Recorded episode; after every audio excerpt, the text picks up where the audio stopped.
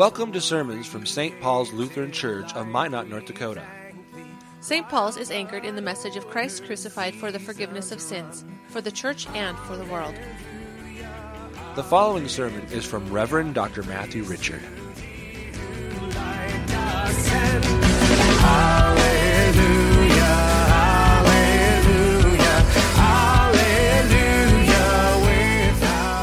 Testament reading for the second Sunday after the Epiphany is from Exodus chapter 33.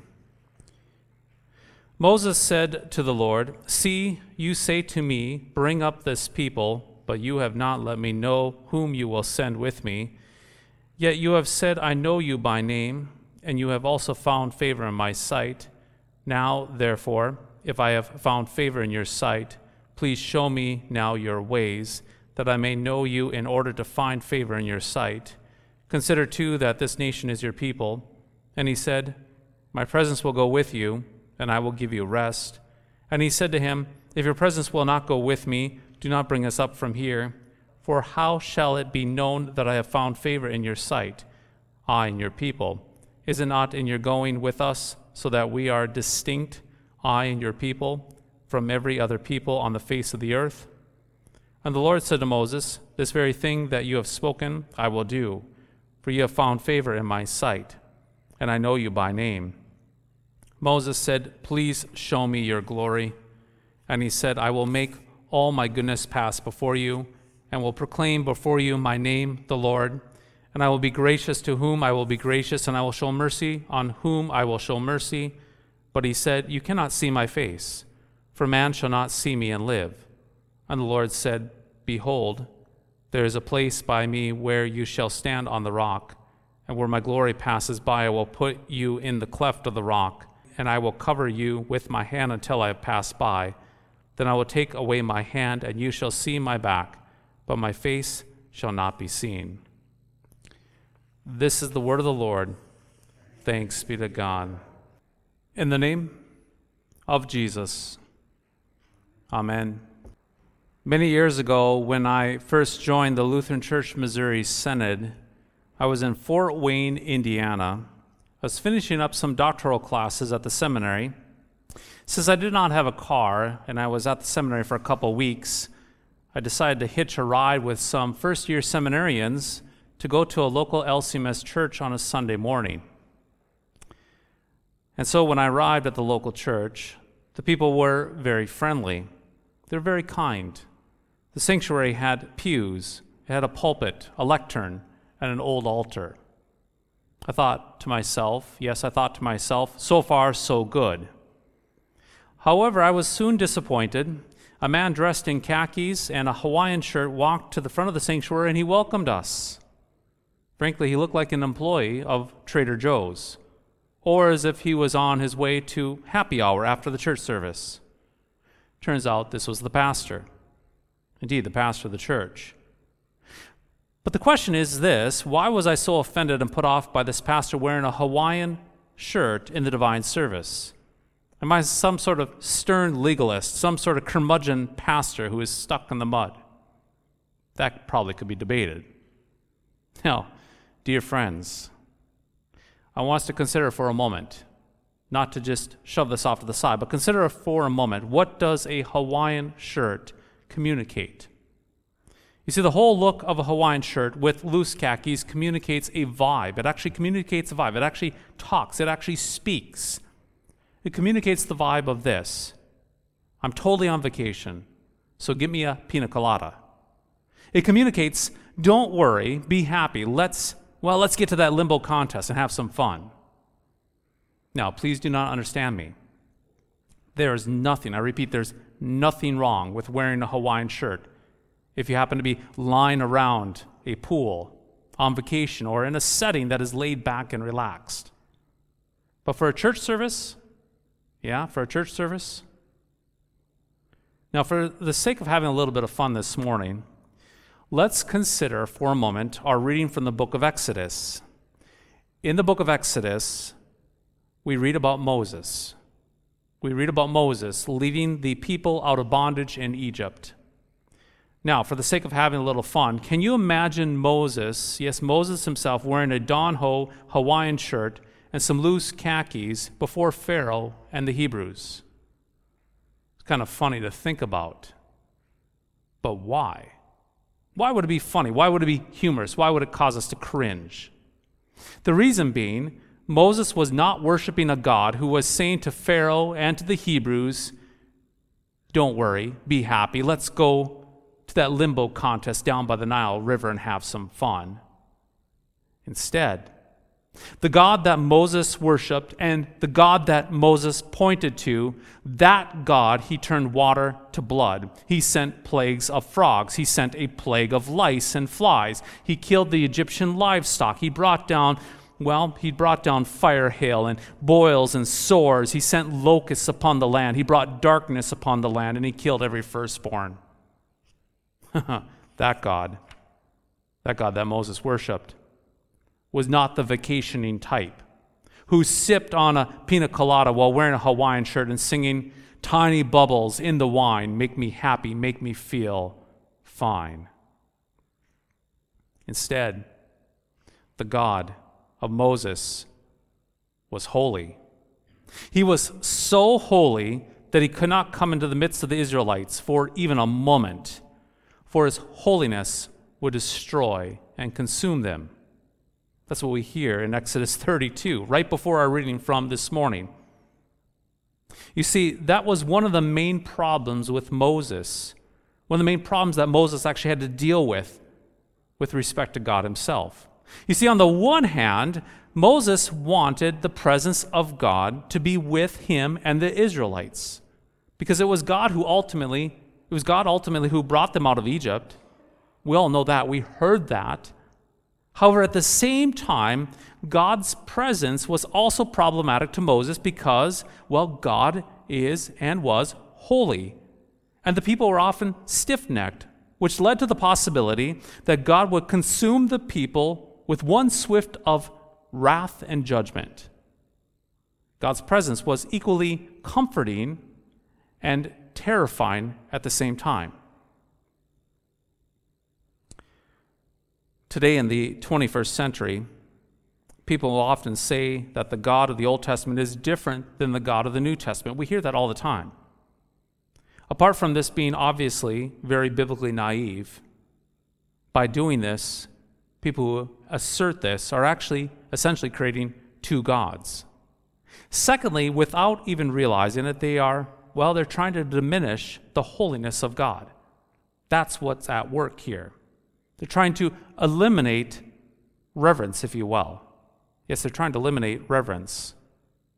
You see, one of the biggest problems in America right now, in American Christianity right now, is that our view of God is, well, too tame, too soft, too tiny. We want a Hawaiian shirt God. We want Hawaiian shirt theology. In fact, I have a theory, and that theory is this the reason why so many people are opposed to things such as reverence, the liturgy, ancient hymns, and the Old Testament, to name a few, is because they want to keep God tame. They want to keep God casual and fun, contemporary and approachable. It's just easier that way to have an emasculated God. Yes, to have an emasculated God. Consider this for a moment in light of history, of church history. It's actually quite amazing to see how far the pendulum has swung since the time of Martin Luther. Yes, that pendulum, how far it's swung the opposite way. In other words, during the time of Martin Luther in the 1500s, there were many paintings of Jesus on a cross. However, what was just as common, if not more perhaps common, was Jesus as a righteous judge sitting on the throne, judging the world. In other words, the people of the 1500s had a robust view of Jesus as the almighty judge. For the people of the 1500s, the Lord was not tame, he was not soft or tiny, but quite the opposite. Again, they were on the opposite end of the spectrum from us right now. So, what do we make of all this? It's a good question. What do we make of all of this? My friends, we hear it quite clearly in our reading from Exodus 33 this morning, where we are told that we cannot see God's face, for mankind shall not see God and live. In other words, no mortal, sinful man can survive a glance into the face of the holy God, just as you and I cannot stare with our eyes into a bright sunlight, into the bright sun you cannot gaze upon the face of God. His presence is too holy for you and for me. Dear friends, this is the reason why. This is the reason why we bow our heads in silence when we confess our sins in this church service, like we did this morning. Right here in this sanctuary, we come before God Almighty. We come before God Almighty, and we are on this floor together and we confess our sins and our thoughts and words and deeds, the sins of our thoughts, of our words, and our deeds. And then we shut our mouths.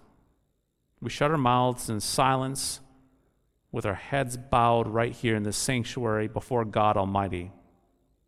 If we could summarize that confession of sin that we did here this morning, as I stood right here, as we all stood together and we confessed our sins, and as we lowered our heads in silence, if we could summarize what is actually occurring during that confession of sin, at the beginning of our divine service, we are essentially saying that God would be morally just if he were to consume us by his holiness and destroy us for our unrighteousness. He'd be completely just. No wonder why Hawaiian shirt pastors always seem to eliminate the confession of sin from their church services. Indeed, the fact remains you and I are so sin sick that God would be morally just to consume us by his holiness and put an end to every one of us. Indeed, you and I cannot withstand the full revelation of God's presence without being destroyed.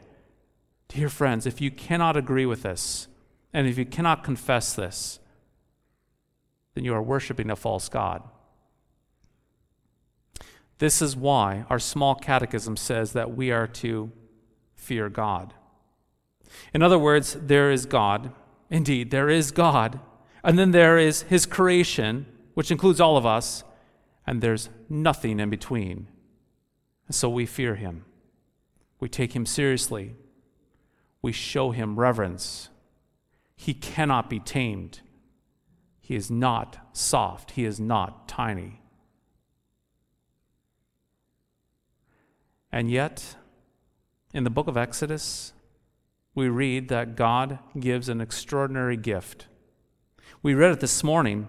He speaks to Moses face to face as a friend. When the pillar of cloud, as you see, as the pillar of cloud descended before Moses, this majestic, this holy, this righteous God would actually speak to Moses. Not through a dream, not through visions, but directly, just like a conversation with a friend. We cannot emphasize this enough. This is truly, truly profound. And for you and me, we actually receive the same gift as Moses from the same God. Jesus Christ calls you and me, he calls us friends. And he says, I have called you friends, for that I have heard, for all that I have heard, for all that I've heard from my Father, I have made known to you. Just as this majestic, holy, and righteous God chose to speak to Moses, that very voice put on human flesh and spoke forth from that manger to the tomb in the person of Jesus Christ. That is right. Just as Moses was given a glimpse of God's presence, the Apostle John tells you and me that we see God when Christ covered himself in our flesh and lived among us. We beheld his glory.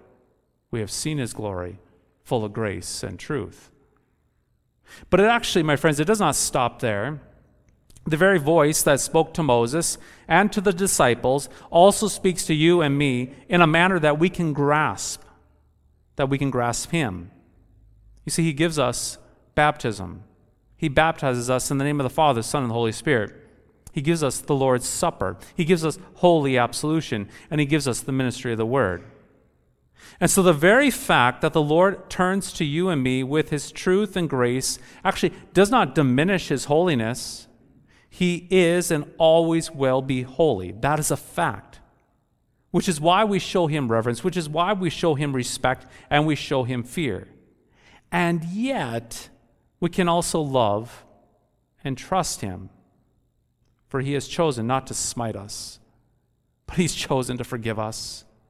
He has chosen to forgive us through his perfect life, his sacrificial death, and the hopeful resurrection.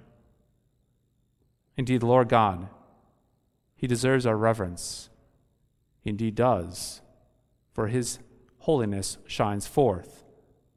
But how much more shall we revere him for his kindness, his mercy, and his graciousness to us? You see, he had every reason to destroy us and every reason not to redeem us, yet here we are, forgiven, marked, marked as his baptized children, sprinkled with a clean conscience through his absolution. And now he invites us as his guests, as friends, to his table for the strengthening of faith. God be praised. God be praised indeed. This holy, majestic Lord, this holy, majestic Lord comes to us to speak to us, to deliver us, to forgive us, to be present with us. In the name of Jesus. Amen. Thy strong word bespeaks us righteous, bright with thine own holiness. Thank you for listening to today's podcast sermon. You can access a full manuscript of today's sermon from Pastor Matthew Richards' blog at www.pastormattrichard.org or visit St. Paul's website at www.stpaulsminot.org. The Lord bless and keep you. I